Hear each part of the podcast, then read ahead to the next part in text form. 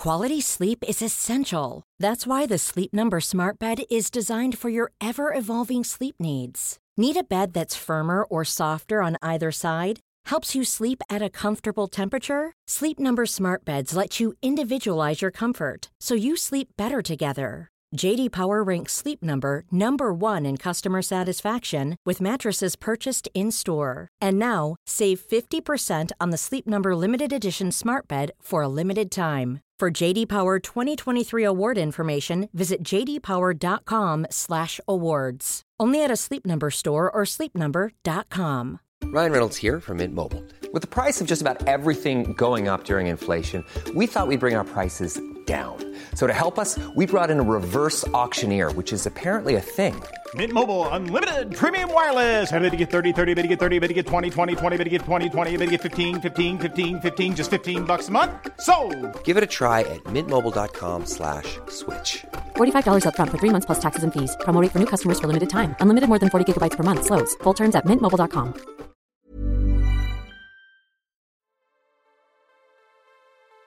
I'm Ido Vock, Europe correspondent at The New Statesman. It's Tuesday, the 12th of April. You're listening to World Review from The New Statesman, a twice weekly international news podcast. Every Monday, we interview a guest for their unique perspective and expertise. And later in the week, we come together to unpack some of the most significant stories in world affairs. Today, I'm speaking to Andrei Soldatov. He's an expert on the Russian security services and the co author of The Compatriots.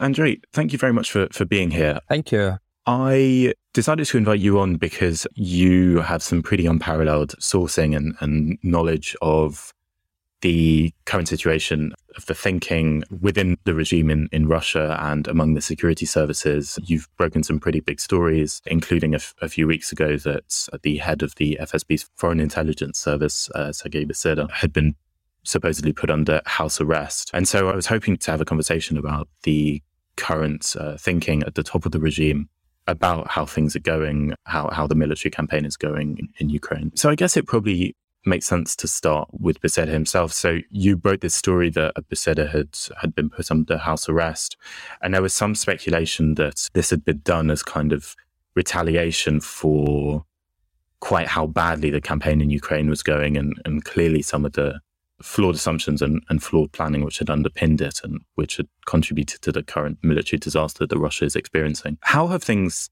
changed since you broke the story? Yeah, we got some updates actually last night about Sergei Beseda. So he is not anymore under house arrest. He was transferred to the Lefortovo prison. So we got this significant development that probably the very first time in my career I see a general of, of the FSB being sent to a high security prison, and it's a very infamous prison. It's the one which is under control of the FSB, and usually that's where you have your spies and traitors and terrorists. It's a high security prison. The communications with the outside world is absolutely forbidden. There is no way to corrupt your, your security guards, as it's probably the case in many Russian prisons. It is basically the place where you do not have any communications with anyone not sanctioned by the FSB. And now we have the FSB general being placed in this prison. So it is, I think it's, it, it is a very interesting and important development, and it is a reflection how bad things are now within the security services. It also not only about his physical condition, the physical condition of uh, Sergei Beseda, it's also about uh, the climate of paranoia we, are, we see right now in Moscow. The initial reports suggested that Sergei Beseda would be accused of something connected to the money allocated to his department to be used in Ukraine to gather political intelligence and also to support political groups which might be supportive for the Russian invasion. Now we see that it's also about hunting for a traitor. The department of Sergei Beseda is also in charge of maintaining official contacts with, say, CIA and other Western intelligence agencies. And it looks like right now, lots of people in Moscow question why the US and Western intelligence was so accurate before the invasion. And they started looking for a traitor. I'm not saying that Sergei Beseda was the source, but it's quite interesting that first Putin became unhappy with the intelligence provided by Sergei Beseda's department, and now it's getting bigger and bigger, and it's all sorts of accusations. And do you have a sense of what people in the regime believe about why uh, this is the invasion of has gone so badly? Do you think is there a search for scapegoats, or is it a search for people who who made mistakes. You said that Beseda might not be the source. Do you think he's being scapegoated for the mistakes of of other people up to and including Putin, or on the contrary, did, are there real mistakes to be ascribed to him? Yes, absolutely. And there are some limits to what extent people inside their buying this was ultimately in charge. We have a striking difference from what we see now, from what we saw in 2014 when the first stage of the war started with the invasion of Crimea. Back then, many people, I would say most of the people inside of the security services, were extremely supportive of what Putin did. The L believed that it was the right thing to do. The way it was done was absolutely brilliant.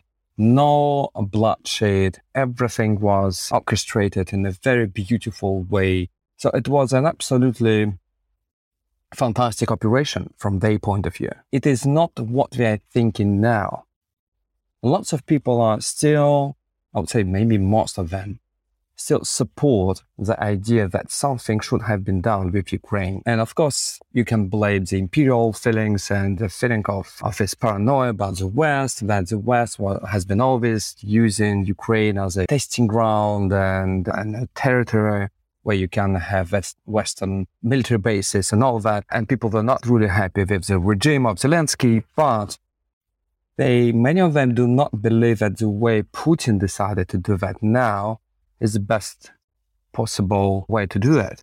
And now they're creating, I would say, some sort of distance between them and Vladimir Putin. And also you have Putin thinking, apparently, well, I'm not an insider, I'm not on his head, but it looks, well, judging his actions, it looks like he still believes that his initial plan, his big plan, was absolutely fine. The problems are just with some elements. That the military are not doing well, that the intelligence was not absolutely correct, but not in general, but just in some details. And that is why he is attacking the security services and the military. Because it's not only about Sergei Beseda, it's also about the National Guard, it's also about the military. It's about many people. Who, as far as you know, who drew up the plans for the invasion of Ukraine? Why did no one say this isn't going to work? Why why was there such a kind of an apparent information silo where no no kind of contradictory information was allowed to reach the people making the decisions, which resulted in, in this catastrophic disaster for Russia? I cannot provide you the list of people. But what I can do is to say that it looks like it was mostly about Putin and Minister of Defense Sergei Shoigu, and also Nikolai Patrushev as the head of the Security Council. And what is striking about these three people is that none of them have any military education. Two of them are the FSB people, Putin and uh, Patrushev, Sergei Shoigu is an engineer by his training. He is, he loves his uniforms and he's constantly changing their designs and he loves to inspect the military parades on the Red Square, but he is not a military commander. And to me, that is an explanation why from the, from the day one, it went so bad for the Russian military. Wherever you are in the world, if you're interested in global affairs, you can subscribe to The New Statesman in digital, in print, or both from as little as £1 a week. That's 12 weeks for just £12. That's €1 Euro a week in Europe and just $2 a week in America. Just go to www.newstatesman.com slash podcast offer.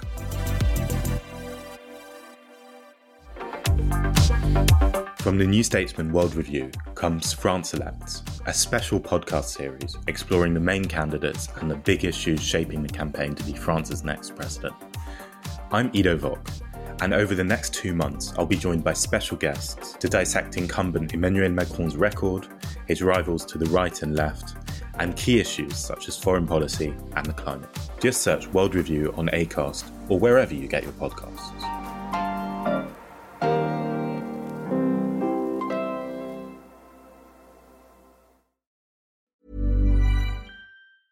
It's that time of the year. Your vacation is coming up. You can already hear the beach waves, feel the warm breeze, relax, and think about work. You really, really want it all to work out while you're away. Monday.com gives you and the team that peace of mind. When all work is on one platform and everyone's in sync, things just flow wherever you are. Tap the banner to go to Monday.com. One size fits all seems like a good idea for clothes until you try them on. Same goes for healthcare. That's why United Healthcare offers flexible, budget friendly coverage for medical, vision, dental, and more. Learn more at uh1.com. Millions of people have lost weight with personalized plans from Noom, like Evan, who can't stand salads and still lost 50 pounds. Salads, generally, for most people, are the easy button, right? For me, that wasn't an option. I never really was a salad guy. That's just not who I am. But Noom worked for me. Get your personalized plan today at Noom.com. Real Noom user compensated to provide their story. In four weeks, the typical Noom user can expect to lose one to two pounds per week. Individual results may vary.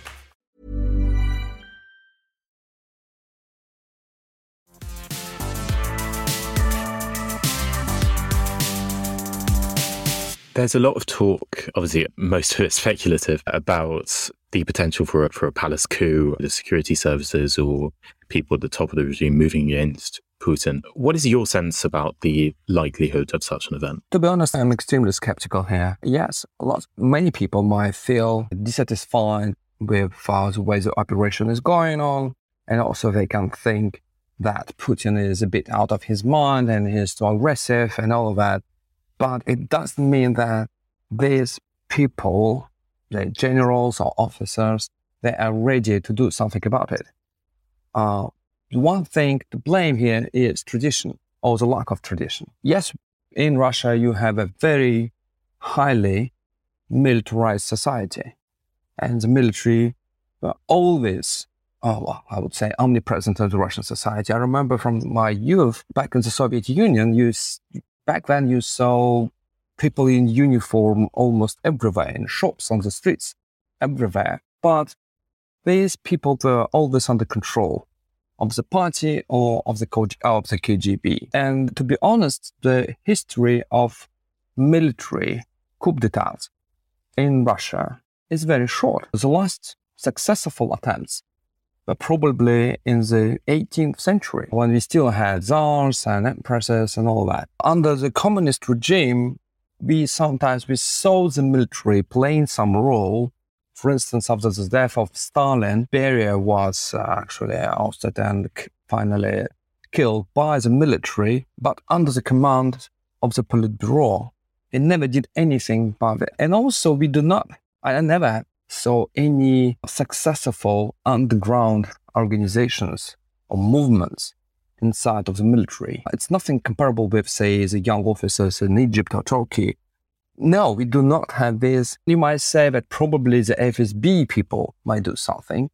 But again, when the FSB or the KGB tried to stage a coup d'etat in 1991, again, it failed miserably. And Muscovites on the streets, they, uh, they protested, and uh, that actually led to the collapse of the Soviet Union. So the tradition and some infrastructural problems inside of the Russian military and the Russian security basically against the idea that the coup d'etat might be possible. What's your sense of the kind of information that reaches Vladimir Putin? Do you think that he gets bad news from the battlefield? Do you think he has a accurate understanding of what's happening in Ukraine, the, the situation. Because clearly, as you've said, the assumptions that he was working on when he made the plan for this invasion were very flawed. Is he getting more accurate information now? No, I don't think so. First of all, he relies extremely on the reports provided by his intelligence and security services. He doesn't have independent media anymore. He just killed all independent media in the country. So he cannot just turn on his television and watch news or read some papers. They're absolutely unavailable for him. Well, we know that he's not really fond of the media, never been, always been sus- uh, suspicious of journalists. Uh, he believes he is spies and his military. We know that he was misinformed by the military, and that is absolutely clear now because we have at least two instances, two signs that he was misinformed. Two weeks after the war started, Putin was visibly appalled when he learned that the conscripts were used in Ukraine, and he was told by the military that it was not the case. And then he uh, found out and he got really angry. That's one sign, one example that he was misinformed. The other one, to be honest, is more striking and probably way more important. I had this strategy ready for, for the invasion and he sent his tanks into Ukraine and all of that. And almost immediately, and I would say immediately, it became clear that he, the strategy he chose didn't work. But what strikes me, and I think it's still a big mystery, why the military strategy he chose was never changed. After in only a week ago, we saw some changes in his military strategy on the battlefield. This is absolutely unprecedented. Usually, when you have your military strategy hit the reality, you need to adjust, you need to do something about it. And for a month, the Russian military kept sending tanks and columns deep into Ukraine. They got uh, ambushed and burned by the Ukrainians, and uh, never affected anything in the Russian military planning, which is absolutely unprecedented. I would say that again, here we have some tradition starting in, this, in the Soviet Union. Stalin was constantly misinformed about the progress in the war during the Se- uh, Second World War. That was the reason why, for instance, in 1941, the Russian, the Soviet military back then, changed the way they reported the casualties to Stalin. He actually he forced them to, to tell him not about the number of people killed or the enemy, the enemy killed on the battle, uh, battleground, but to give him some, some geographical details because he understood that they constantly misinformed him about how many German tanks they destroyed. And uh, instead of tanks, he asked his military to provide him some details about towns and cities and, and rivers and, and all of that. And it's been a problem for the Soviet military trying to misinform the political leadership. Still, and it seems to be still the problem. And just if we close with with these new war aims that Russia now says it's uh, it's pursuing, um, these are clearly focused on the east of Ukraine, around Donetsk and Luhansk oblasts. What do you think that now that the aim of regime change in, in Ukraine and taking the entire country is clearly out of the question, at least if Russia sticks to conventional fighting. What kind of outcome do you think Russia is now is now seeking? That's a big problem for me to be honest. I think it's, it's very depressing and very frightening because it looks like now there's no military strategy. It's all about tactics. They're trying to achieve some tactical successes and it looks like they're changing everything as they go. And to be honest, I expect more confusion, more mess, more misinformation of Putin, and they're getting more and more desperate and it's uh, it's not good because usually when the Russian military are getting desperate, it means that they're they're using more and more uncivilized methods in their attacking civilians. We are, we saw that in Chechnya uh, during the first Chechen war and second Chechen war. When we got desperate, we just switched to this horrible tactics of airstrikes and uh, missile launches. And unfortunately, given the news from Kramatorsk, that's probably what we're doing right now. Yeah, I would say that uh, the Russian military using more and more uncivilized methods does seem to be what we're seeing at the moment. Andrei Soldatov, thank you very much for your time. Thank you. This has been World Review from the New Statesman. You can read all our international coverage at newstatesman.com. If you've enjoyed this episode, please do rate us and leave us a review. Our producer has been Adrian Bradley. I'm Ido Vock. Thanks for listening, and until next time.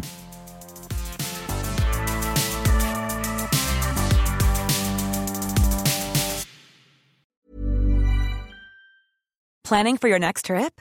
Elevate your travel style with Quince. Quince has all the jet setting essentials you'll want for your next getaway, like European linen, premium luggage options, buttery soft Italian leather bags, and so much more. And is all priced at 50 to 80% less than similar brands. Plus, Quince only works with factories that use safe and ethical manufacturing practices. Pack your bags with high-quality essentials you'll be wearing for vacations to come with Quince. Go to quince.com/pack for free shipping and 365-day returns. When you make decisions for your company, you look for the no-brainers. And if you have a lot of mailing to do, stamps.com is the ultimate no-brainer. It streamlines your processes to make your business more efficient, which makes you less busy. Mail checks, invoices, legal documents, and everything you need to keep your business running with stamps.com. Seamlessly connect with every major marketplace and shopping cart. Schedule package pickups and see your cheapest and fastest shipping options from different carriers with rates up to 89% off USPS and UPS rates. And with the stamps.com mobile app, you can take care of mailing and shipping wherever you are. Make the same no-brainer decision as over 1 million other businesses with stamps.com. Sign up with code program for a 4-week trial plus free postage and a free digital scale. No long-term commitments or contracts. That's stamps.com. Code program.